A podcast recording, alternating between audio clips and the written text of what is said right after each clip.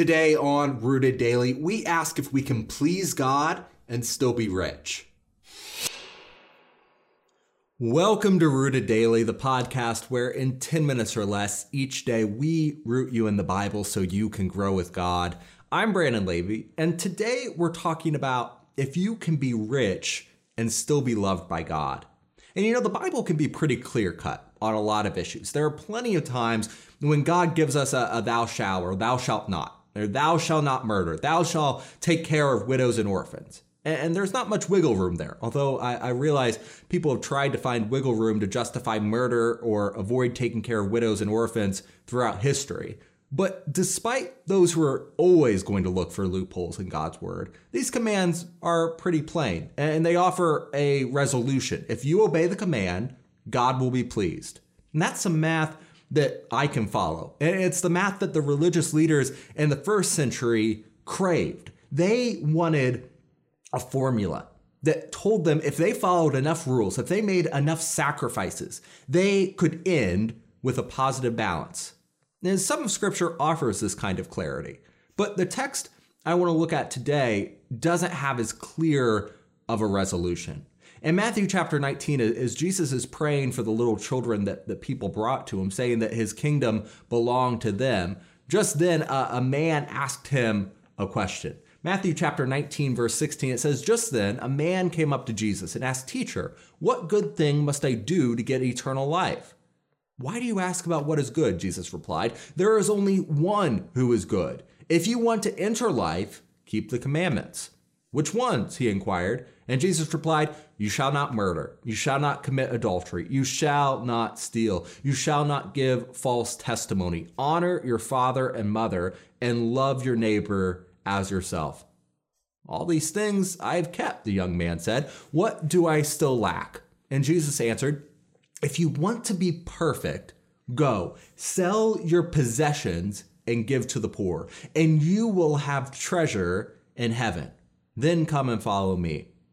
And when the young man heard this, he went away sad because he had great wealth. And then Jesus said to his disciples, Truly I tell you, it is hard for someone who is rich to enter the kingdom of heaven. Again, I tell you, it is easier for a camel to go through the eye of a needle than for someone who is rich to enter the kingdom of God. And when the disciples heard this, they were greatly astonished and asked, Who then can be saved? And Jesus looked at them and said, With man, this is impossible, but with God, all things are possible. Now, that's a tough pill to swallow. And Christ's teaching here, it suggests some difficult questions for us. We may not be richer than our neighbor, but we certainly live in a time, in a place where we are fairly comfortable. So, did Jesus mean we should give that all up? Is this a, a general command where we are all to sell everything that we have? Or was he simply talking to this one man? And what about the whole camel through an eye of a needle? That's not referencing anything but what it sounds like. I, I don't really know how big the average camel is, bigger than a horse maybe, but I can tell you it's going to be more than a tight squeeze to get through a needle. And that's how hard it is for a rich guy to get to heaven according to Jesus. Think about that. I have to assume that unless I start to see camels shrinking to a size smaller than thread, then no rich person will ever make it to heaven. And while I wouldn't like that reality, at least I could understand that. Just like the formula where if I obey a command, then I'll please God. If I take care of widows and orphans, I'll please God. This is similar to that. If I am poor, I please God. That's the formula we see from this. But Jesus says it's not so simple. He doesn't stop here. When the disciples heard what Jesus said, they were astonished. And Matthew tells us they asked, Who then can be saved? You know, they, just like us, maybe they weren't the richest people in the world, but they had material belongings, they had wealth, and they didn't understand if Jesus meant if it were simply impossible for a rich person to be pleasing to God, or if all Christians would be required to sell off everything they have.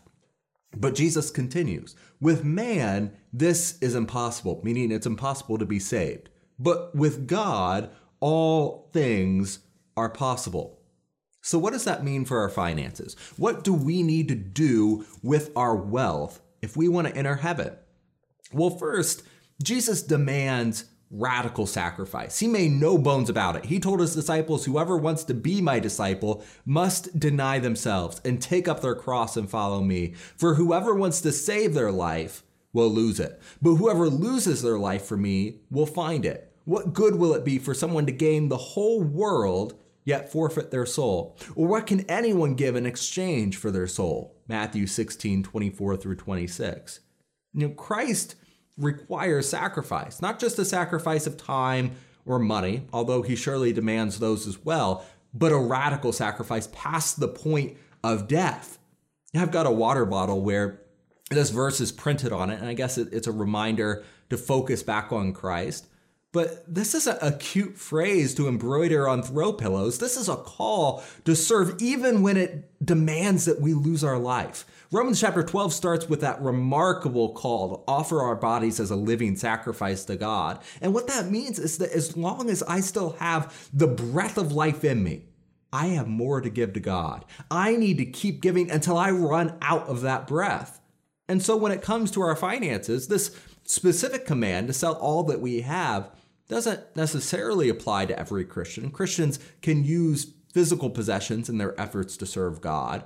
But while we're not necessarily commanded to liquidate everything, we are commanded to be ready to do so. We must be ready to give everything up if that's what God demands from us. And as long as we still have air in our lungs, there is more we can give to God.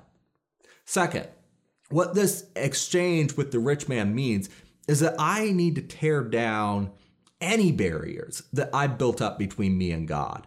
You know, money doesn't have to be a barrier for everyone. Money can be used for good purposes. But here, Jesus warns this man that his money has become a barrier. He was willing to sacrifice some things. He, he was willing not to commit adultery or steal or hate. But this was a line he couldn't cross. He loved his money, and he wasn't willing to give it up when Christ demanded it. Christians must be ready to give everything up for Jesus. And when anything stands in our way, we have to cut it out.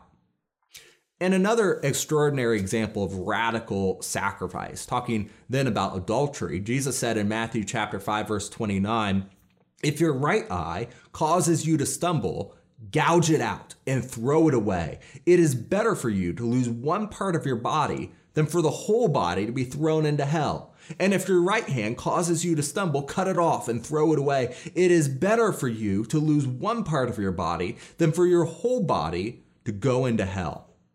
If anything or anyone stands as a barrier between me and God, whether it's adultery or money or a friend, I have to cut out that temptation and sacrifice everything for Christ.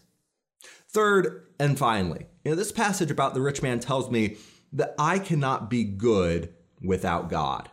Remember back to what the, the rich man called Jesus good teacher. And Jesus replies, Why do you ask me about what is good? And Jesus replied, There's only one who is good. And Jesus is, is asking the rich man, Do you understand the implications of what you're saying? Only God is good, men are not. And no matter how many commandments that are kept, that rich man would always fall short. Me too.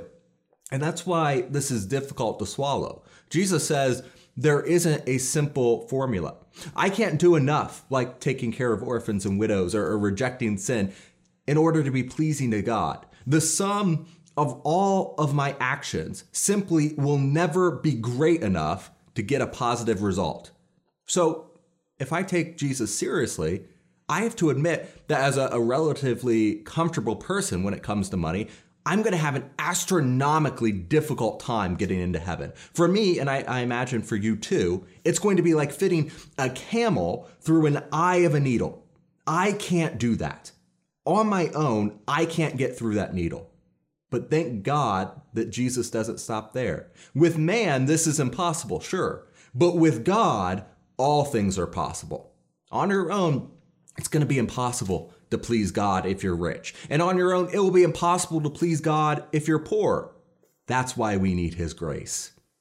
That'll do it for this episode of Rooted Daily, and I'm looking forward to sitting down and talking with you next time.